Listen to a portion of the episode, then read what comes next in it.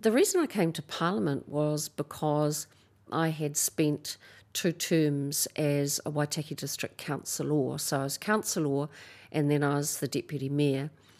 And I, I enjoyed governance. For some reason, I it just really uh, resonated with me, uh, the community service aspect of it.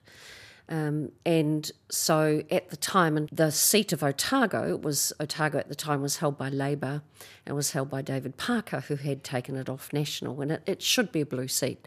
So, so I ran for Parliament. So it came out of community service essentially. You came in to a party that was in opposition, but then the next term it was in government and then that was there for three terms, and then you've been in opposition. So you've really had a the range of, of experiences here in a way, haven't you? I've had a bob each way, quite frankly. The, between five and eight, uh, the National Party was under Don Brash, and then John Key was building from a very low base. And arguably, you can say that we've done exactly the same thing post the 2020 election. I really enjoyed um, our time in government. I was a minister for the last year of that, which was a huge, um, huge honour and I relished it um, completely. I've never read so much material in my whole life, even though I always considered myself to be fairly you know, hardworking. Um, but it's a big job, uh, and I was um, really beginning to find my feet until 2017 election, where, when of course we went out of power again. What was it like to come into a party which was very male dominated? You know, it was quite different when I think back. It's interesting because I, I was the first female MP for Otago and then the newly created seat of Waitaki, obviously. But I never, ever, ever, ever felt as if I was in a lesser position for being a woman, even though I was representing crusty old farmers, you know, um, very male dominated uh, environment was back then. Never felt that. I did feel it in Parliament here. I think I felt it not so much along the male female line, but there is a certain confidence that comes with being uh, an MP um, over time as you learn the craft. And all, this is all about being confident, for goodness sake. Everybody's a type A, everybody's aggressive and stands their ground and all of those things. And you learn uh, as an MP as you go that that is the patterner which seems to develop because of the system, because of the adversarial system. And that can be a bit overwhelming when you first get in there because you think, oh my goodness, what the heck is going on here? And then seven or eight years later, you go, mm, okay, yep. I too can stand up in the parliament and, and belt out a decent general debate speech or really speak my mind on a bill forcefully. Because there's a lot of ego here as well, isn't there? Yeah. You've got to be, you have got to be thick skinned. You've got to, um, you've got to roll with the punches. You've got to be able to give it and take it. But it's got to, in my view, it's got to be above that line. There is a line. Um, but you've got to be able to give as good as you get sometimes. We're set up this way. The system is set up this way. Um, at the moment, we are His Majesty's loyal opposition. Uh, we are there to oppose the government of the day, and that's the way we set up. Okay, now we've just been delivered a tea. You're a tea soak, Jacqui, is that right? Oh, shamelessly so. In fact, one of the happiest memories I have of this place, ironically, is when I was a minister, I had the most wonderful senior private secretary, and she would bring me cups of tea all the time. And she would bring me cups of tea um, she'd have a cup of tea in one hand and a huge pile of reading in the other, and she'd settle me down at my desk and say, There you go, Minister. Um, so it's an abiding happy memory, and I, and I still retain the habit of, I just drink tea all day long. You know, was it a shock to the system coming into the cutthroat world of national politics? Oh, absolutely. I mean, I can remember the first couple of days when we arrived in Parliament in 2005 and walking around. We had the induction walking around the Grand Hall, which is a Grand Hall. It's a beautiful old, beautiful old hall. Walking around that hall and then going for a walk along the corridors to have a look. And literally, I was walking with, with one of my new colleagues and, and I stopped and said, is this real? You know, are we really here? And that sense of wonder doesn't really go away. I still sit in the chamber sometimes and I look around at all the badges which are on the wall um, commemorating battles, Passchendaele, you know, Timor Leste, commemorating the soldiers who fought and died for New Zealand. And I think this is a really good place. Parliament is a really good place, and it's our job to maintain that and keep it that way. You've been an assistant speaker for some time now. Uh, that's one of your roles. Being being in the hot seat, as it were, you really get to see a lot about how the the place functions, but also, you know, I guess as well, maybe some of the dysfunctionality of it in, in terms of the chamber. Yeah, I think that's a very fair comment and fair reflection, and it is something that I think about a lot. I am full of admiration for the office of the Speaker. Um, I'm full of admiration for the clerks, who are the lawyers in the main who run and support the running of the House. Um, and why, why do I admire them? Because it's important that our democratic processes are protected. When I'm in the chair as a speaker, always in the back of my mind is can I keep this debate uh, focused on debating what's at hand and making sure, in the limited way I have as a speaker, making sure that it is a good debate where all the different points of view are heard and we reserve our right to argue fiercely for what we believe in that chamber. And so my role is to allow for that debate by keeping people within the standing orders and using speakers' directions, which is a bit like the law of tort, you know, what, what decisions based on previous decisions and previous wisdom of speakers that have gone before.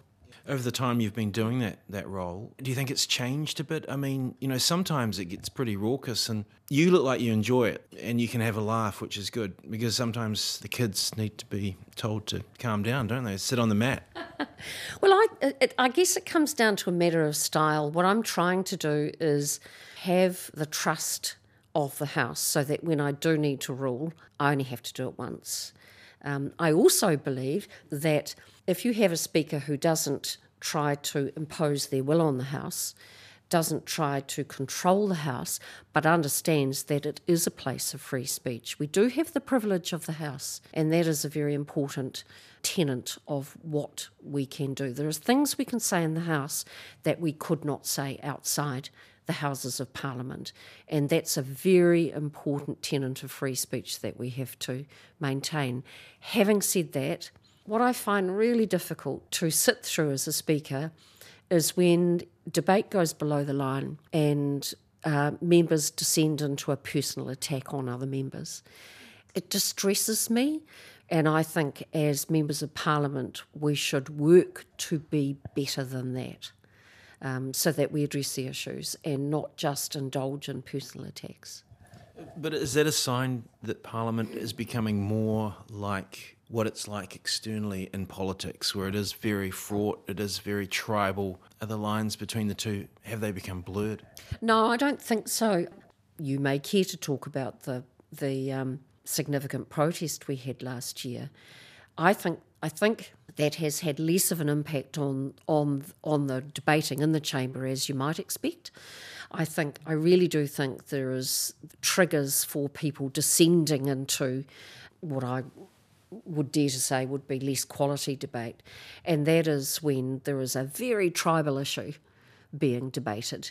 Um, where party lines are very, very clear and very, very distinct and very, very different. And then I think the debate can descend into personal attack.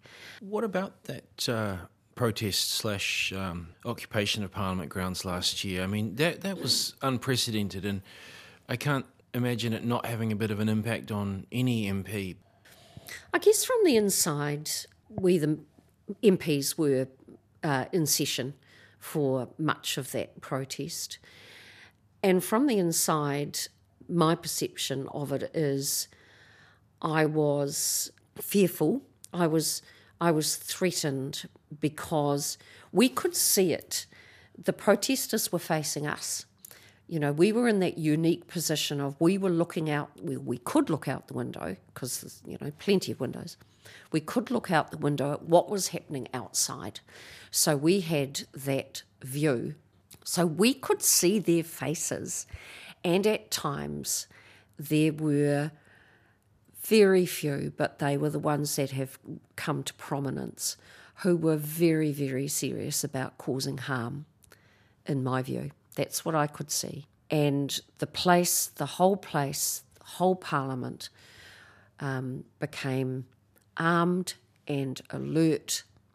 And we were fearful that I was fearful not so much for my safety. I know I knew I was all right, but I was distressed at what I could see happening outside. We were facing an unprecedented physical threat, and I think that was where a line was crossed between citizens' right to come onto the Parliament precinct to have their say, but actually threatening to overtake Parliament. And I think uh, we we withheld that. In fact, we kept going. When the um, fires were started out in the grounds, I was sitting in the chair presiding. We could smell the smoke coming into the chamber. Now, we had no idea what was going on outside. We didn't know. We just knew that there there was something violent happening, or we knew there was a fire somewhere. But I made the decision. I was sitting in the chair and I thought, hmm, what am I going to do? Um, and I thought, okay, this is the parliament. It is our job to keep going. So that's what we did. And in my mind, I was thinking, if somebody comes and tells me to stop, I'll stop. But until that time, we're going to keep going. So that's what we did. What would you say are the biggest challenges that you've faced in, in the course of your job, or, or what are some of the setbacks that you had to deal with? Look, setbacks are part of the deal, right? The highs and lows are part of the deal. You come into Parliament representing your community. You're not really here to to better your own achievements. You're here to represent your community. Um, so it, it would be wrong of me to start um, enumerating the things I'm proud of and the things that I regret, because that just goes with the job. If I talk about challenges, the challenge in a large electorate means that I'm very time poor. That that is why um, an MP who is fortunate as myself, who gets the time to decide the time that they're going to retire, um, that decision for me was made on do I still have it in me to do it all? Because being a member of parliament is the hugest commitment you can make in your life. I've got um, a family, and I know every single member of parliament who retires says exactly the same thing. I need to reconnect with my family. I need to go back with my family, and, and that is the absolute truth.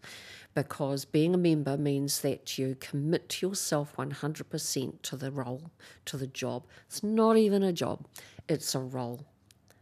Are you sort of saying you lose yourself a bit or you lose your family, so to speak? No, not lose, neglect. Pure neglect. You're just not there for them. So when I'm in Wellington, I'm in Wellington and I call home every night. If sometimes I talk to my husband twice a day, um, just to check in. How's it going? How's it going? You know, all of that. Um, my kids are the same. But when I'm in the electorate, I'm not staying at home because my electorate is so big. There's a lot resting on you guys, huge pressure and a massive workload. So are there, are there ways that you know the system could be a bit easier on its MPs? I think that is a matter of all of us deciding that we are going to behave honourably. Now, I've been involved in the um, review of parliamentary culture over the last couple of years, and I've come to the conclusion that we can change as many rules as we like, but I think we, as members of parliament, have to remember why we're here and act honourably and respectfully towards each other, and I think that might be helpful. You recently had a bill, a members' bill, uh, um, increasing penalties for biosecurity breaches, and that's part of your conservation portfolio. I mean, you got it past the first reading, but it was defeated at the second reading. That was no surprise, I suppose, because you are an opposition MP. I don't think it was. I think that um, bill was defeated because the advice the committee got was that giving extra powers to customs officers needed some more thought. I respect that. Um, I do respect their decision. Of course, I'm disappointed at it because I think it would have sent a very strong signal around our biosec- need for biosecurity protections. But in that instance, um, I do respect the the decision of the committee that that it really needed a complete rewrite, and oh, they didn't have the appetite for that. So, you look, you win some, you lose some, right? Um, I did did win a bill around increasing penalties for smuggling of native biodiversity. So it was around the green gecko, which is a beautiful, the jewelled gecko. It's a beautiful little gecko lizard. Um, and highly valuable and very tradable overseas. So I won won that one. Um, I did have a crack at Easter trading legislation, and I had two members' bills which failed, and they failed across party lines. It's, that's life. Some issues like Easter trading, they're just issues that you could take little bites at them. You can't overturn the world and get what you want in terms of Easter trading. I think you've got to understand that Parliament is a place which represents everybody in New Zealand, those who choose to be engaged. And so you've got to respect the different views brought by those MPs, even though you might disagree with them completely, completely disagree with what other parties or, or members have to say. But you've got to respect that they also have a voice. So when you're putting up a bill as a member or as a government, but more as a member, you've got to understand that nah, some people just aren't going to support it because they feel very strongly against it. And you've just got to understand that that's the art of politics not claiming to be an expert in that, but it is part of the art of politics, is understanding that you've got to, as you say, pick your battles. Understand that some things just aren't going to fly. Do you have any advice for, for fresh MPs, people coming in anew, or even those who are staying on? I think just work hard, work hard, do your job properly, turn up to select committee well prepared, get off your phones. you know, we're good at multitasking, but it's it's a job. You've got to be committed here. It's not a lark. It's not a career. Look at me, I'm wonderful. Gosh, here I am. It's not that. It's none of that. But there must be a portion of MPs who are there for embellishing them, their own CVs. You know, another achievement. Well, I tell you what. Um, I've been in the game for 18 years, right? And I've never thought any of those things. And I feel very satisfied when it comes time for me to stand aside. I will be very satisfied at the contribution I've made. I know why I'm here. Um, I'm here to serve my community and in Parliament to serve Parliament. And it's worked for me. What now? What next for you? I don't have anything in place, and it's not something that I even really want to talk about. Um, because what I what I know I'm going to want and need to do is give myself a bit of time to unlearn what I have learnt. Maybe not unlearn, maybe that's the wrong expression. I need to be able to get over it. So I'm going to give myself um, until probably Christmas, I would think, to do that. And then I've got a few things going on. Of course, I have, everybody does as they leave. Um, but first, I think I need to um, get over the hangover of leaving.